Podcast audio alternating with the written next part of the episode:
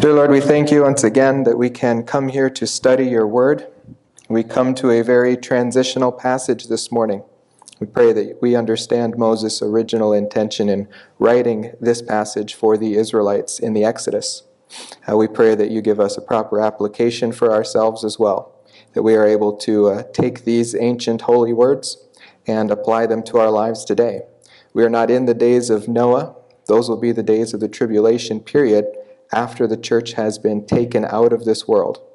But the days do seem to be growing darker, and we pray for your guidance just as you guided Noah, and we rest our faith on you just as Noah did. We pray these things, Lord, in your name and for your glory. Amen. All right. As I said, we're at a transitional point. This is the last set of scriptures in our third section of Genesis, our third sermon series, where we've been asking this question Is there any hope for man? It seems pretty bleak the last five weeks or so. We've seen that there have been revivals, but it's been about a thousand years since there's been a revival. And since that time, angels have come down and mingled with mankind and corrupted man. So, in this passage, we actually get the answer to three different questions How bad can it get? Does God change his mind? And is there any hope for man? The main point up front, once again, God's grace towards man, his unmerited favor is the only hope we have. God's judgment never comes due without an offer of salvation. So we begin by asking the question just how bad does it get? And we have to ask on what authority can this assessment be made? Because Genesis 6 5 opens with these words the Lord saw. Just a couple verses earlier, we saw a different entity making decisions, coming down and observing things and deciding for themselves rather than seeking God's word on the matter. The sons of God saw that the daughters of men were beautiful, and they took wives for themselves, whoever they chose. Their authority was self, not God. This is getting to be a pattern of God's creatures. When the woman saw that the tree was good for food, and it was a delight to the eyes, and that the tree was desirable to make one wise, she took from the fruit and ate. Do we remember what was going on with Eve? She had received a direct revelation from God, His word stating that eating that tree would result in death, but she reassessed the situation on her own authority. And so did the angels reassess their situation, not on God's authority, but their own. You could say they were wise in their own eyes rather than seeking the Lord. Now, this really is the, the basis of wisdom. It says, Fear of the Lord is the beginning of wisdom. In Proverbs 2 1 through 2, we read that, My son, if you will receive my words and treasure my commandments within you, make your ear attentive to wisdom and incline your heart to understanding. For the Lord gives wisdom, from his mouth comes knowledge and understanding. He stores up sound wisdom for the upright. He is a shield to those who walk in integrity. Guarding the paths of justice, he preserves the way of the godly ones. So when we're looking to assess situations, we go see what God has to say on the situation. Israel is going to be asked to do the same thing. Here in Proverbs, a book written by Solomon, the last king of the united kingdom of Israel, he writes, So you will walk in the way of good men and keep the paths of the righteous, for the upright will live in the land, and the blameless will remain in it. Now, we remember that Genesis is written to the Exodus generation of Israel on their way to the promised land. Moses has been writing Genesis to them to show them the consequences of seeking a different authority. Eve did that, Satan did that, the angels who are reserved in Tartarus did that. Moses is warning them not to do that. Solomon, coming towards the end of the United Kingdom, is once again referring back to these ancient words. The blameless will remain in it, in the land, but the wicked will be cut off from the land, and the treacherous will be uprooted from it. Deuteronomy 4:1, which Moses wrote just as they were about to enter Israel, but not the first generation, mind you, the second generation. In Deuteronomy 4:1 he writes, "Now, O Israel, listen to the statutes and the judgments which I am teaching you to perform, so that you may live and go in and take possession of the land which the Lord, the God of your fathers, is giving you." Enjoyment of the blessing, enjoyment of the promise of the land was contingent on obedience. Deuteronomy 12, 8 through 9 we see that they were inclined in a different direction, which leads us to a, a nice answer of why has Moses recorded these events of Noah's day. Because in Deuteronomy 12, 8 through 9, it says, You shall not do all what we are doing here today, every man doing whatever is right in his own eyes. Israel was making assessments of situations not on God's authority, but on their own. So Moses is recording these events these historical events to show them what happens when you do what is right in your own eyes instead of in God's eyes. For you have not as yet come to the resting place and the inheritance which the Lord your God is giving you. Sadly, once they get there, they don't quite learn the lesson. The last verse in Judges is kind of a downer. Actually, the whole book is a bit of a downer, but you can see God's hand working through it Judges 21:25 ends saying, In those days there was no king in Israel, and everyone did what was right in his own eyes. Everyone seeking to be the authority rather than seeking God's perfect assessment of their situation. So, what was God's assessment of Noah's generation that we can learn from? He had six things to say about what he observed. All that the Lord saw was the wickedness of man, and that it was great on the earth, and that every intent of the thoughts of their heart was only evil continually. This is a pretty negative assessment. I have only on very rare occasions received these kinds of assessments on my homework assignments, and uh, never do I feel very good receiving that kind of assessment. I actually had one assessment telling me that uh, prepositions actually have meaning and I can't just make up meanings. So that's an aside. The wickedness of man. What did God mean by the wickedness of man? He gives us a little more detail later on. In Genesis 6:11 it says now the earth was corrupt in the sight of God, the earth was filled with violence. These are outward acts. These are external manifestations of the sin which was in their heart. See, sin can't be contained just to the heart, it comes out in actions. When sin is let to manifest, it brings about death. Another argument from James. But not only was this wickedness acting out, but it was great. It was great on the earth. Now, this is not talking about the depth of the wickedness in the individual, but the breadth of the wickedness in humanity.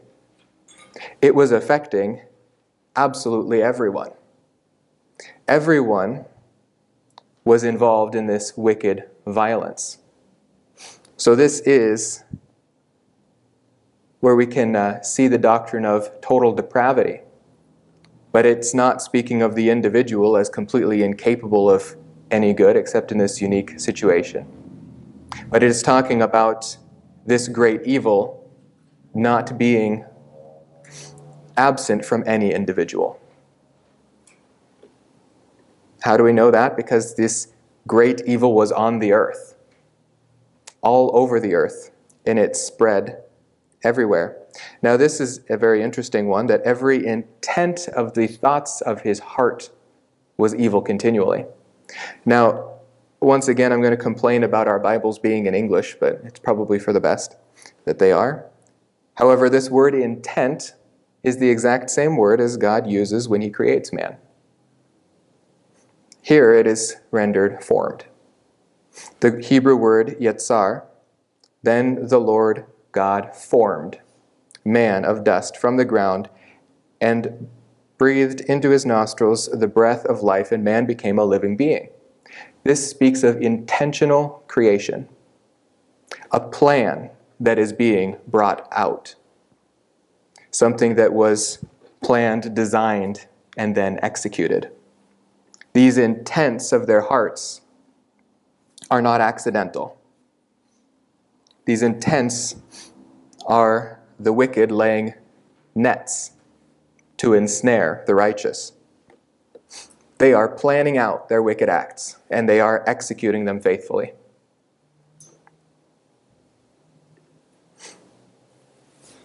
And it says that this, ev- this was only evil. Now, when Jesus speaks to the Pharisees, he's going to tell them that even you know how to give good gifts to your children. He's calling them evil, but he's saying, you're still capable of doing some good. Here, before the flood, the situation has gotten so bad that there are no intentions that are good.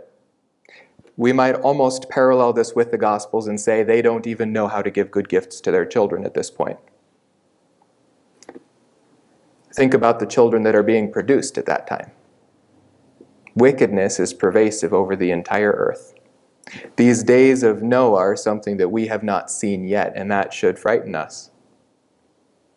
Because we are told that the coming of the Son of Man will be like the days of Noah. It's going to get a lot worse. But it gets worse because the church is taken out of the way beforehand. The church will be raptured. The Holy Spirit, being in the church, will be taken out of this earth and not indwelling the body of the church on the earth because the church won't be on the earth. When that restrainer is removed, once again, all the intents of man will be evil all the time. That's why the book of Revelation is sometimes a little hard to read. Yeah, the judgments of God are difficult to observe, but the reaction of man is even harder to stomach. At the end of each cycle of judgment in Revelation, Man, instead of repenting, turns and blasphemes God. They thumb their nose at God. That's what's happening here before the flood. And this evil is continuous, it is habitual. It is not just something that man fall into occasionally, it is their day to day activities. Now, we live in a world that uh, has a lot of evil in it.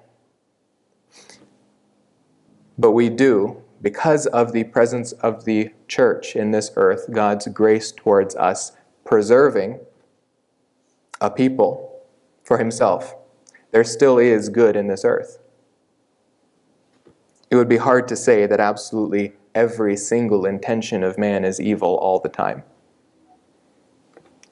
We come scarily close at times.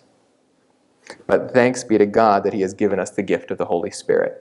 It is only by the presence of the Holy Spirit in this earth that we have not reached the same corruption as was in the days of Noah and will be during the tribulation.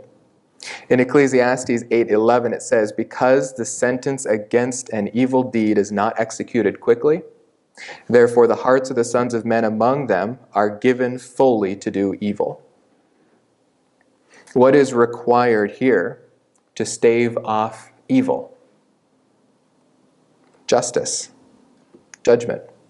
And that is coming by God, and after the flood, God is going to put in an institution, a divine institution, to stave off evil. That institution is civil government.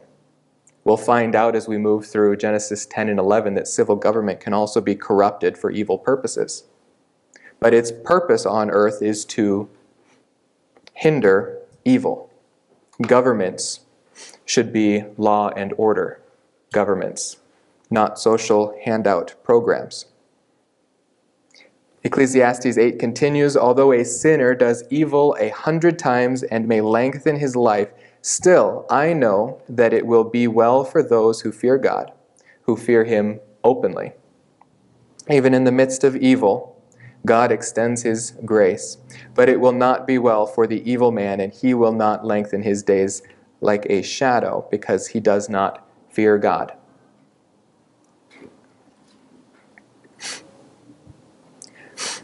Man's heart is antithetical to God's heart here before the flood.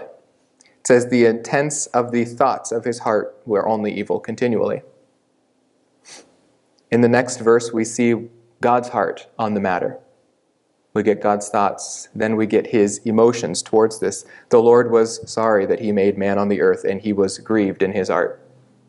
While man is pervasively evil in his heart, God is grieving in his. And this is not just looking at man harming himself. It's not looking at man harming creation, but it has an eschatological view, looking forward to the future history of redemption. Because all of these wicked acts of man are going to be laid on his son. All of this evil that mankind is engaged in continually, it is racking up a sin debt. A sin debt which is going to be laid on Christ's shoulders on the cross. God is grieving in his heart for mankind. But it is his son who is going to take on that grief. Isaiah 53 says, He was despised and forsaken of men a man of sorrows and acquainted with grief. And like one from whom men hid their face, he was despised, and he, we did not esteem him. Surely our griefs he himself bore. And our sorrows he carried, yet we ourselves esteemed him stricken, smitten of God, and afflicted. But he was pierced through for our transgressions, he was crushed for our iniquities. The chastening for our well being fell upon him, and by his scourging we are healed. All of us, like sheep, have gone astray, each one of us turned to his own way. But the Lord has caused the iniquity of us all to fall on him. This is the doctrine of propitiation. Propitiation is Jesus Christ acting as the wrath bearer of God that wrath which man deserves because of disobedience. Because he's assessed the situation himself, he, like a sheep, has gone astray from the words of God, from the commandments of God. And he has acted wickedly so that when he assesses his own situation, he sees himself prospering on the earth, but when God assesses the situation, he is grieved in his heart. And so Jesus Christ takes on that penalty that mankind deserves in order to save us. Now, Genesis 6 6 and 6 7 are going to tell us about the results of God's observations. When he observed what was happening on the earth, he makes a divine judgment. And it's the end of a period of grace that he has extended. It is not the end of his grace, but is the end of a period defined by grace. You'll remember it's been about 1,200 years that God has been striving with man in his spirit. And God has announced to Noah that there are 120 years left of his grace. Well, he is coming to the end of that period of grace.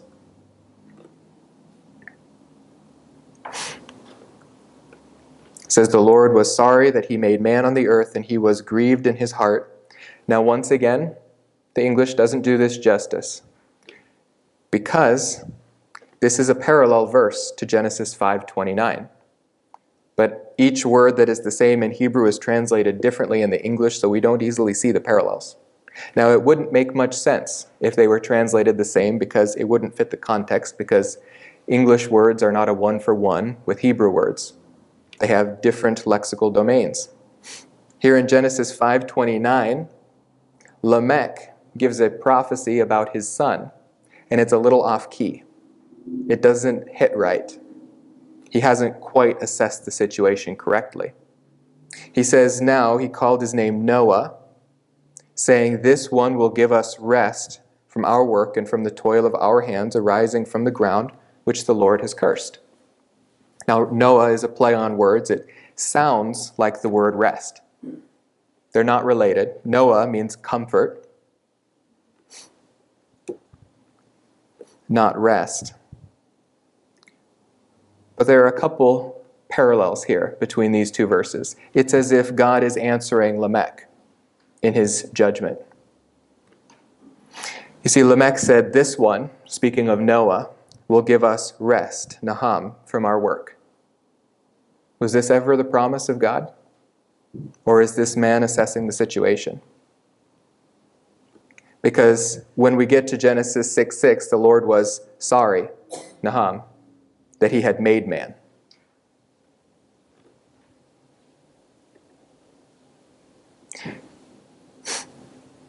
Lamech believed that Noah would give us rest from our work. Meshech. But instead, the Lord is sorry for the work of his own hands that he made man. Lamech believed that Noah would give us rest from our toil, the toil of our hands. But instead, God is grieved in his heart. Now, you see, these words don't look the same in English, but they are in the Hebrew. God is answering Noah or he is answering Lamech, rather, reminding Lamech that our hope is not in a man. Our hope is in God. Lamech comes at the very end of a seed promise that was last stated to Adam and Eve about their son Seth. We have no record of it being restated.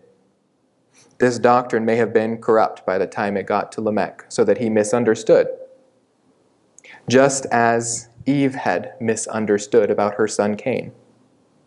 So Lamech misunderstood and placed his trust in Noah rather than the final seed.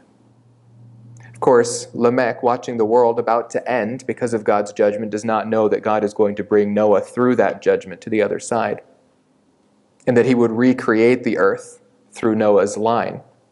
And so, in a way, Lamech's prophecy was true, but it is proper theology misapplied. Psalm 118, 8. We read, It is better to take refuge in the Lord than to trust in man. It is better to take refuge in the Lord than to trust in princes. Do not trust in princes, in mortal man, in whom there is no salvation. You see, no matter how good Noah was, he could never give righteousness.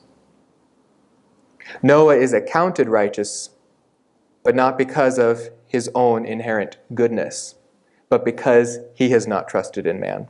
He has not trusted in princes. He has placed his trust in the Lord, and the Lord is going to find favor in him for that. But in uh, his spirit departs, he returns to the earth in that very day his thoughts perish. Psalm 62 My soul, wait in silence for God only.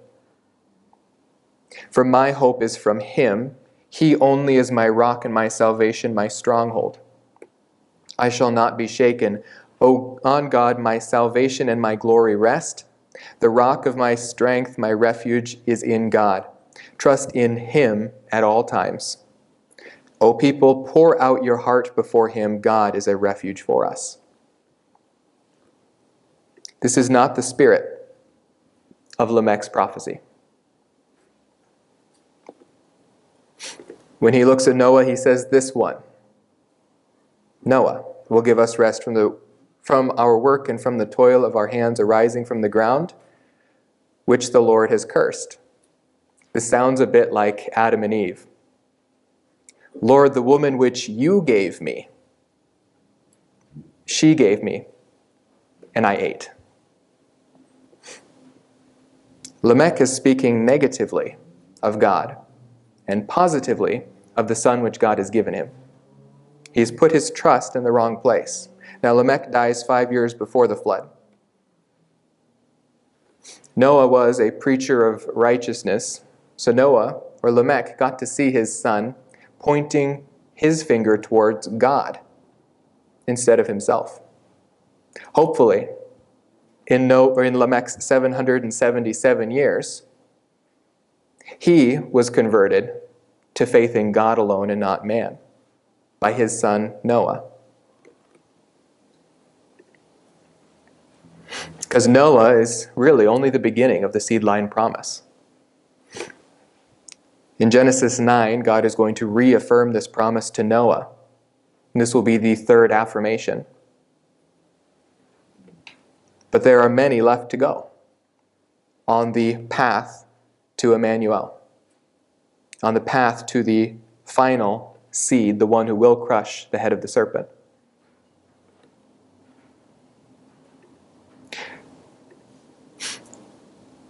Now, once again, the English translator has a hard time with Genesis 6 6, especially in this one word, because it seems to challenge some of our doctrine. Unfortunately, a lot of translations are made based on doctrinal issues and not lexical issues. But here, I think the NASB has done a decent job. The Lord was sorry that he made man on the earth. The ESV, the NIV, and the NET use this word regret. The Lord regretted that he made man on the earth. KJV has one that's a bit problematic. It repented the Lord that he had made man on the earth. But repentance is just a change of mind. We mix it up with sorrow and say that repentance must have an element of sorrow in it. That's not true. The Bible never uses it exclusively of changing your mind because of sorrow. In fact, you can change your mind about your sorrow.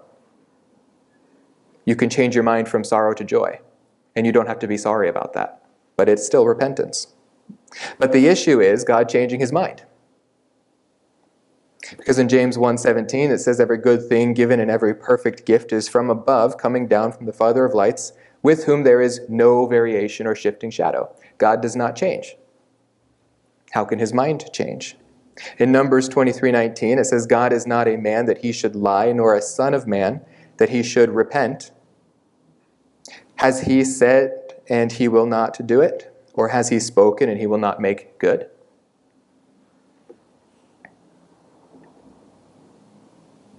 How about in 1 Samuel 15? Samuel said to him, that is to Saul, The Lord has torn the kingdom of Israel from you today and has given it to your neighbor who is better than you.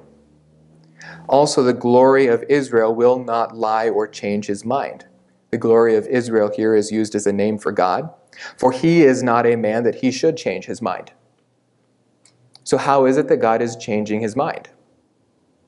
Is this a contradiction? No, it's not. See, just a little earlier in the chapter, 1 Samuel 15 11, we see how it is that God appears to change his mind the word of the Lord came to Samuel saying, I regret that I have made Saul king. We have God regretting, we have God changing his mind. Too often we stop there and we don't look at why. For he, Saul, has turned back from following me and has not carried out my commandments. God is not changing his mind, Saul is changing his actions. 1 Samuel 15 26, a couple verses later, Samuel said to Saul, I will not return with you, for you have rejected the word of the Lord. When Saul first became king, he did not reject the word of the Lord. In fact, he danced and sang and prophesied when the Lord chose him. The Lord did not change his mind about Saul, Saul changed his mind about God. For you have rejected the word of the Lord, and the Lord has rejected you from being king over Israel. This happened in Nineveh as well. The Lord relented concerning the calamity which he had declared he would bring upon them. He changed his mind. But we know the theology of what was happening with Jonah and Nineveh. Nineveh repented. They changed their mind about God, and God relented, consistent with his character. We see this for Israel as well. Jeremiah 26, 2, thus says the Lord, Stand in the court of the Lord's house and speak to all the cities of Judah who have come to worship in the Lord's house all the words that I have commanded you to speak to them. Do not omit a word, a high importance placed on the word of God, the commandments of God. We've seen a low importance from Eve and from the sons of God. Israel is told to have a high importance for the words of God. Perhaps they will listen and everyone will turn from his evil way. That I may repent of the calamity which I am planning to do to them because of the evil of their deeds. Now, therefore, amend your ways and your deeds and obey the voice of the Lord your God, and the Lord will change his mind about the misfortune which he has pronounced against you. Does God change his mind willy nilly? No. Does God treat two situations without a change on man's part in two different ways? No. We look back to an example we had a few weeks ago. Probably some of you guys' favorite topic to talk about. None of you were uncomfortable as I spoke about it. Incest and the Bible. Where did Cain get his wife? It was his sister. Was this an issue? No. Then why does God ban incest for Israel during the law? because man's situation changed. Because of gen- genetic mutations, it became difficult. It became impossible. It became a threat to life. And you see, without man, without Cain marrying his sister, there could be no continuation of life. So it was a means of preserving life to begin with, but it became a hindrance to life because of genetic mutations. And so God changed his mind, or appeared to. But really, it goes back to the heart of the situation. In both cases, God is acting to preserve life. So, does God repent? God does not change his mind, not in the sense that man changes his mind.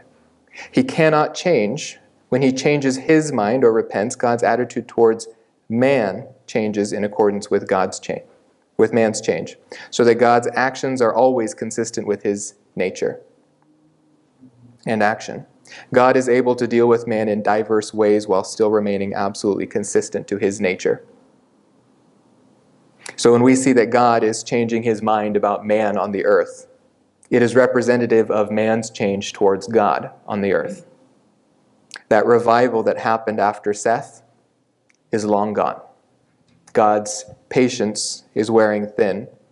His justice must be enacted because God and God alone can hold justice and mercy in the same hand.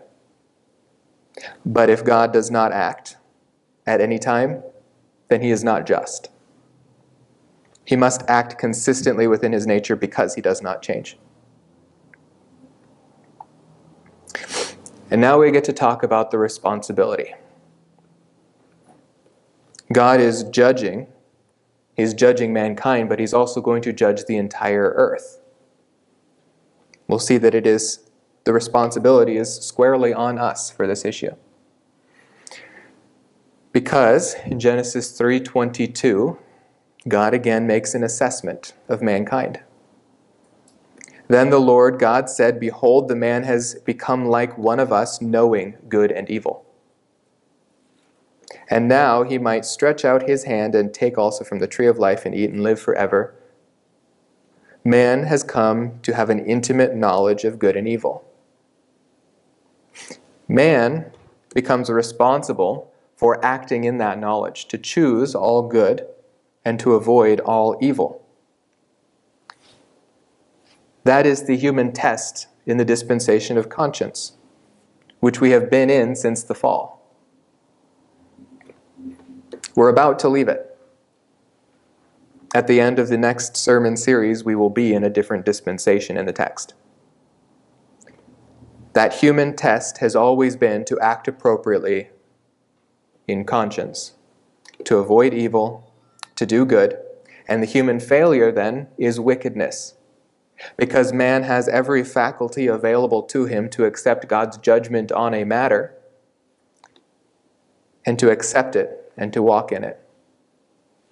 But he instead corrupts himself and becomes entirely wicked. In Romans 2:14, we read about God passing over the sins of those before the law, including those under conscience. This is where we get the term conscience for that dispensation. It says, For when the Gentiles who do not have the law do instinctively the things of the law, these not having the law are a law to themselves, and that they show the work of the law written in their hearts, their conscience bearing witness, and their thoughts alternately accusing or else defending them on the day when, according to my gospel, God will judge the secrets of man through Christ Jesus.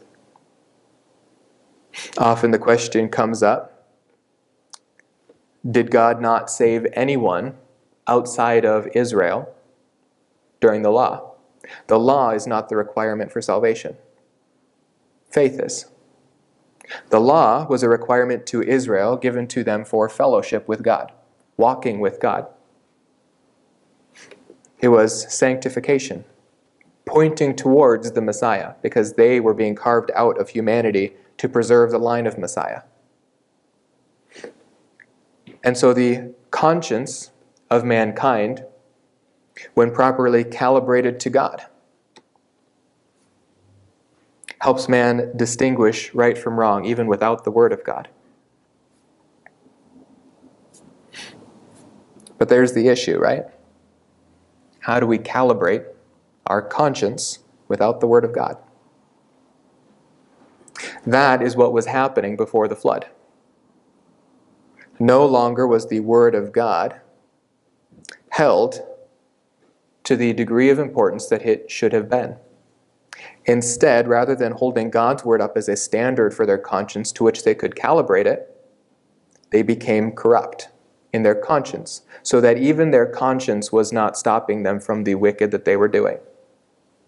Our conscience is not absolute authority. God's word is. We need to tune our conscience to his authority by reading his word, by accepting his word when we read it, no matter how challenging it might be to us. I guarantee if you accept it, God will make it easy for you to accept.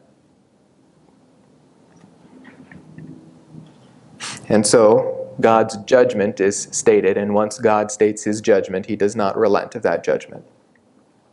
The Lord said, I will blot out man, whom I have created from the face of the land, from man to animals to creeping things and to birds of the sky, for I am sorry that I have made them.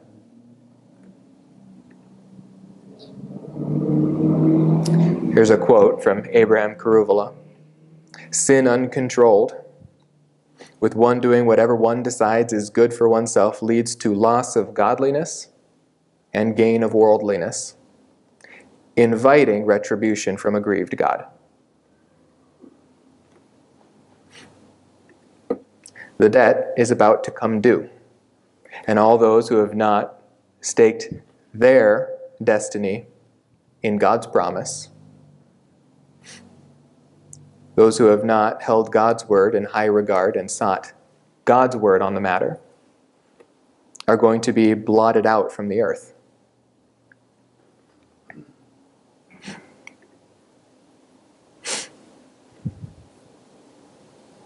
For the sake of time, I'm going to skip that. We'll talk about it when we get to Exodus.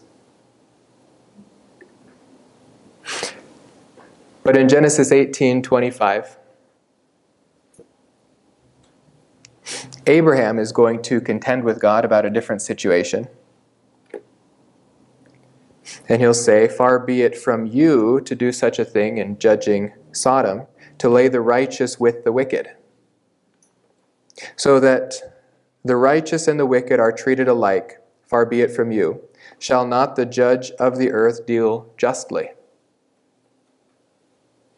God is going to blot out mankind. But just as in Sodom, he is not going to blot out the righteous together with the wicked. How does God draw that division in Sodom? Was Lot a better person than the rest of the people in Sodom? We have evidence in the text that he was not.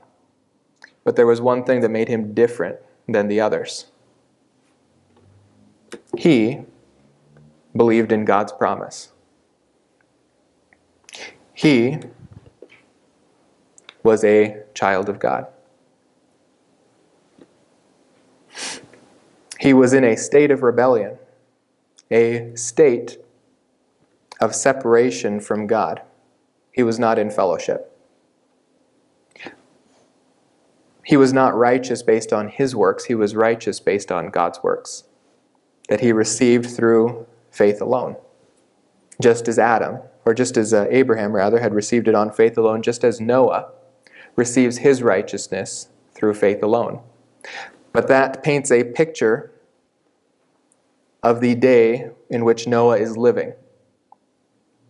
Because God does not judge the righteous together with the wicked.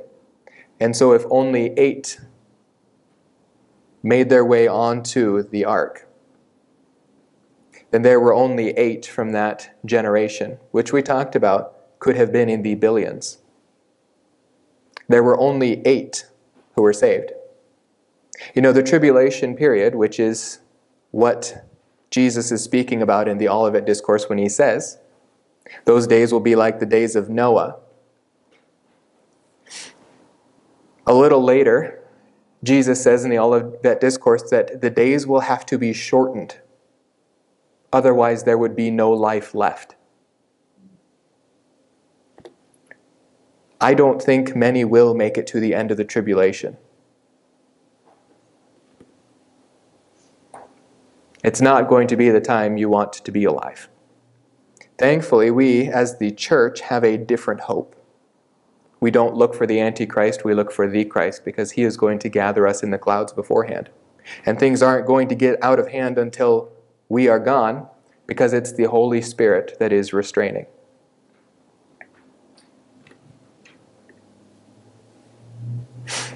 But why here is God judging everything?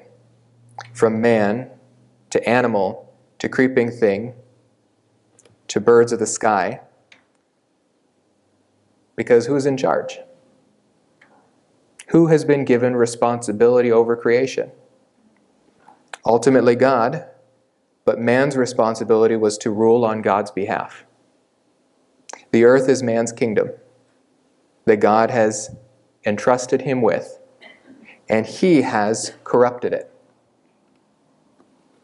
And so when God gives us his purpose statement for creating man, in Genesis 1:26, he says, "Let us make man in our image according to our likeness and let them rule over the fish of the sea and over the birds of the sky and over the cattle and over the earth and over every creeping thing that creeps on the earth."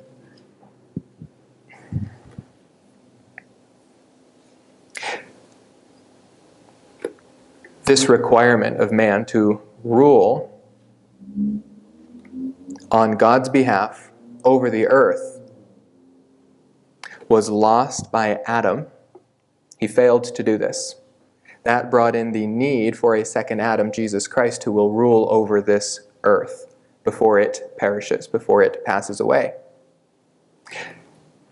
But we haven't yet had much time to talk about the purpose for Israel.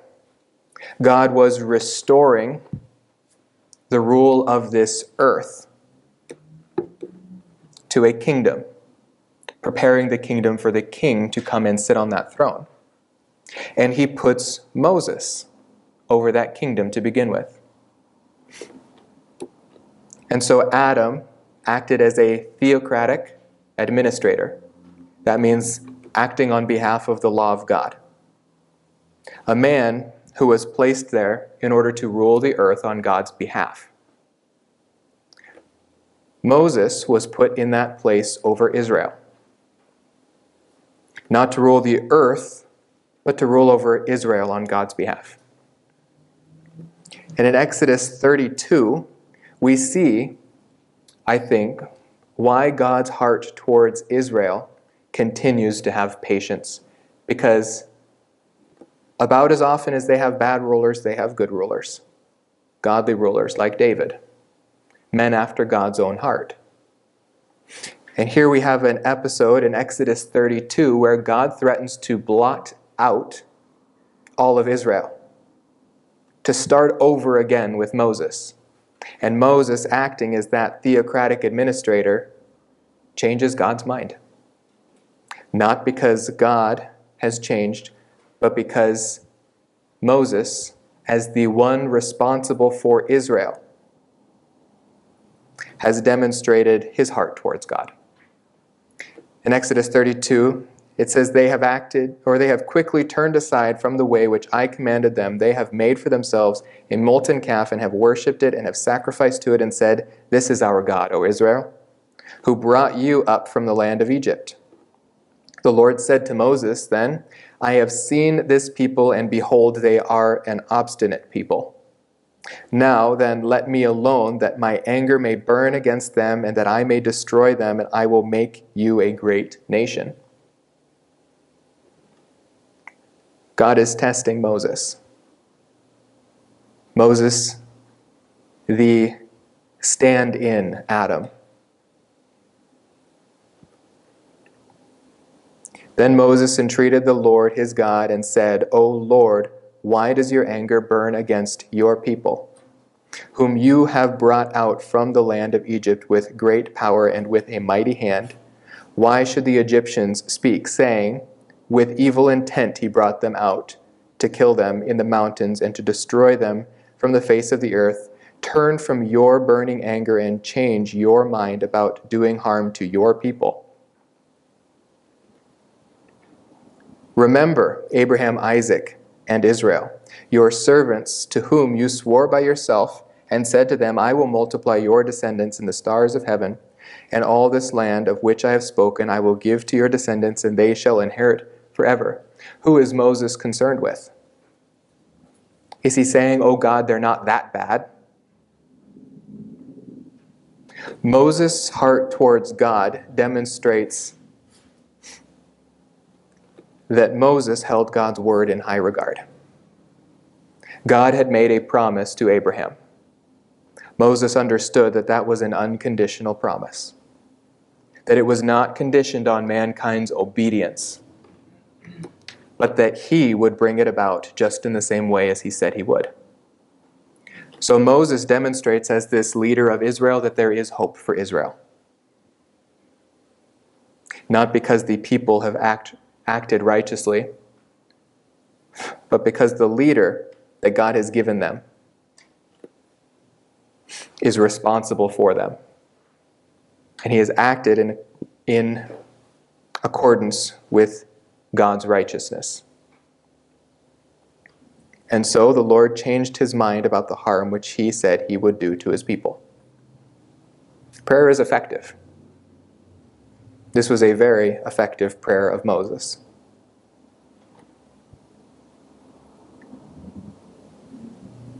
The episode isn't quite over because now we get to see, after God has tested Moses as the leader of Israel, we see yet again Moses acting in accordance with God's heart towards Israel, with God's heart towards his promises. So on the next day, Moses said to the people, You yourselves have committed a great sin, and now I am going up to the Lord. Perhaps I can make atonement for your sins. Atonement is a replacement. Moses returned to the Lord and said, Alas, this people has committed a great sin, and they have made a God of gold for themselves. But now, if you will, forgive their sins, and if not, please blot me out from your book which you have written. God has carved Israel out in order to prepare the way for the one who will make atonement for all of mankind. The Lord said to Moses, Whoever has sinned against me, I will blot him out of my book. The Lord will not accept Moses as an atonement for their sins. But there is an atonement coming for their sins. They look forward to it, we look backward on it.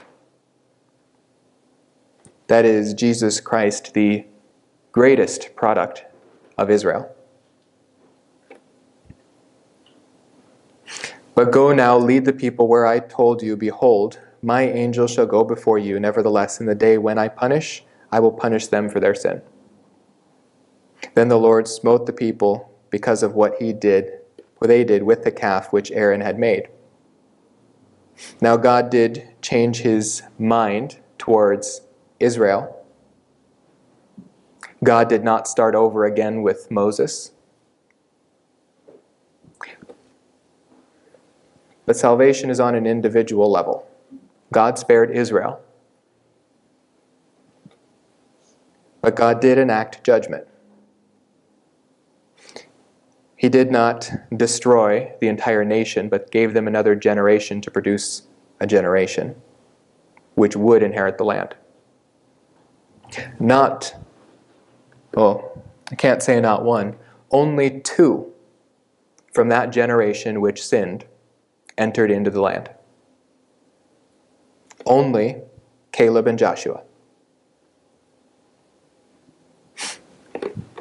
Only two were not held responsible for that sin.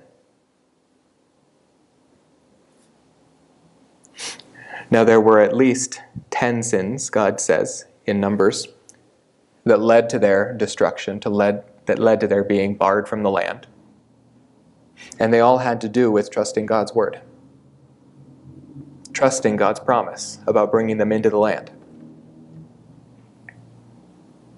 But Moses, as the head of that nation, was able to spare that nation through prayer.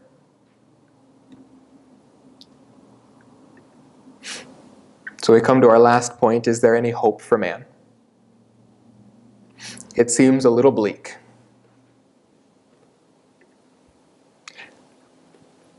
But here, for the first time in Scripture, we come to one of the greatest doctrines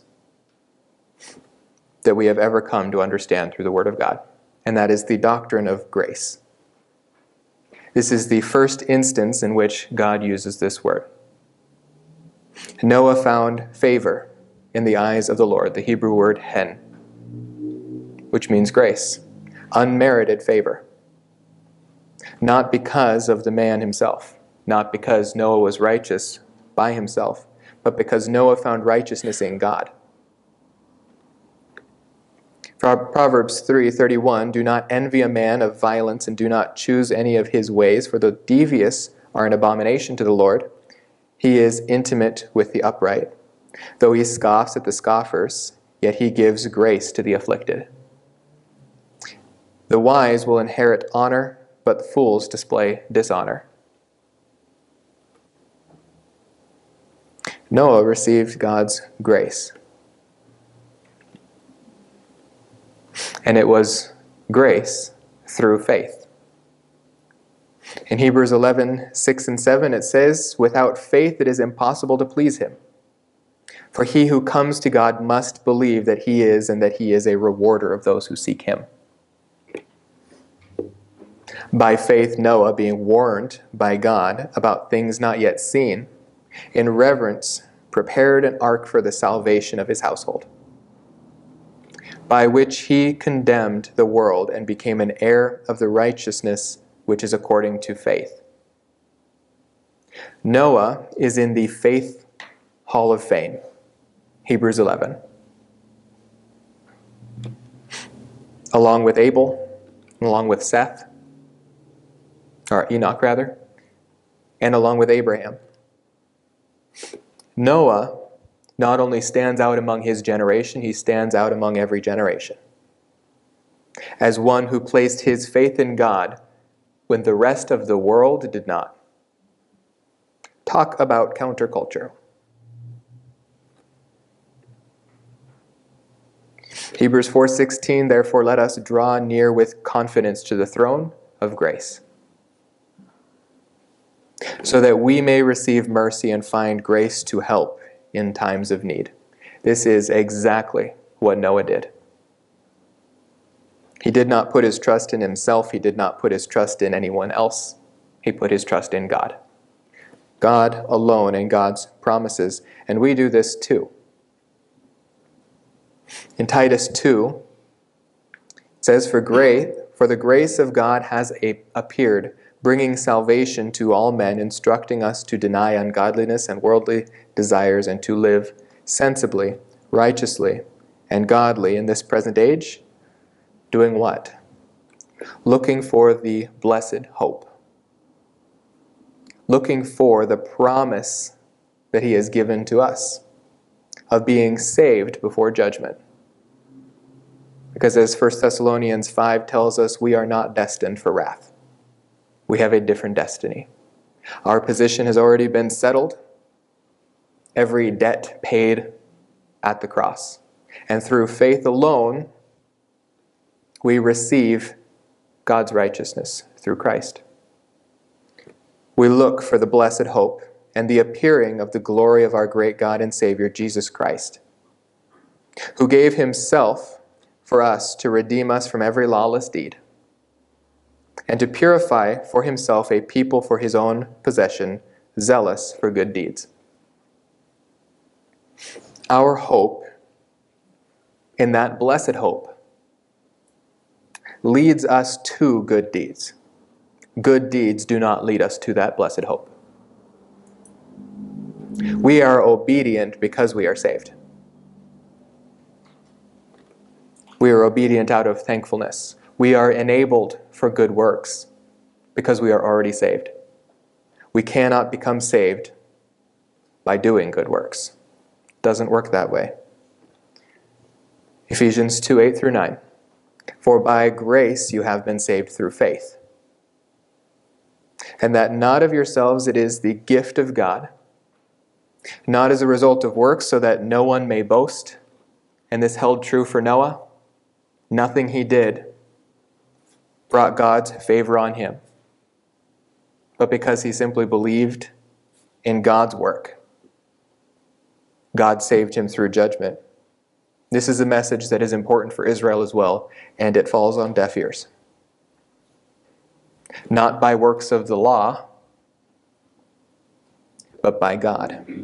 Through faith in Him, through His promises, they would be saved. They have multiple revivals throughout their history.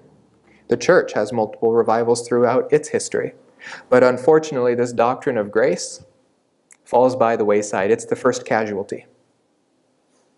And then faith gets backloaded with every single unbiblical doctrine they can possibly cram into it. Faith doesn't mean simple belief, they say. It means belief that demonstrates itself in works. That's works salvation. If you are not working, you are not saved. 1 Corinthians 3 tells us that's not true. There will be those who have no works on their account at the judgment day. But what does it say? They will be saved, but as though through fire. It will be a day of shame for them. But it will not be a day, it will not be their first day in hell. It will be their first day in heaven. They will have no crowns to throw before the feet of the Lord but they will be there nonetheless, not because they did any good, but because Jesus Christ did all the good. And through faith alone, they received that free gift of God. So now that we have that free gift of God, we do not want to be ashamed on the day in which He comes to take us home. We want to be spurred on to good works by means of the Holy Spirit. We want to be led by Him and doing His works, not to add to our salvation, but to glorify Him. And so, our takeaway for today there is hope for man, but only in the arms of God.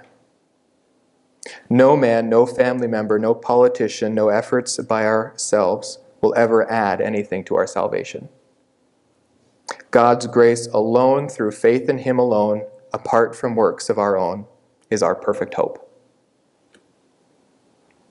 Let's pray. Dear Lord, we thank you for this gift that you have given us, that you have been gracious towards us who do not deserve it, because all of us have fallen short of the glory of God. All of us have sinned.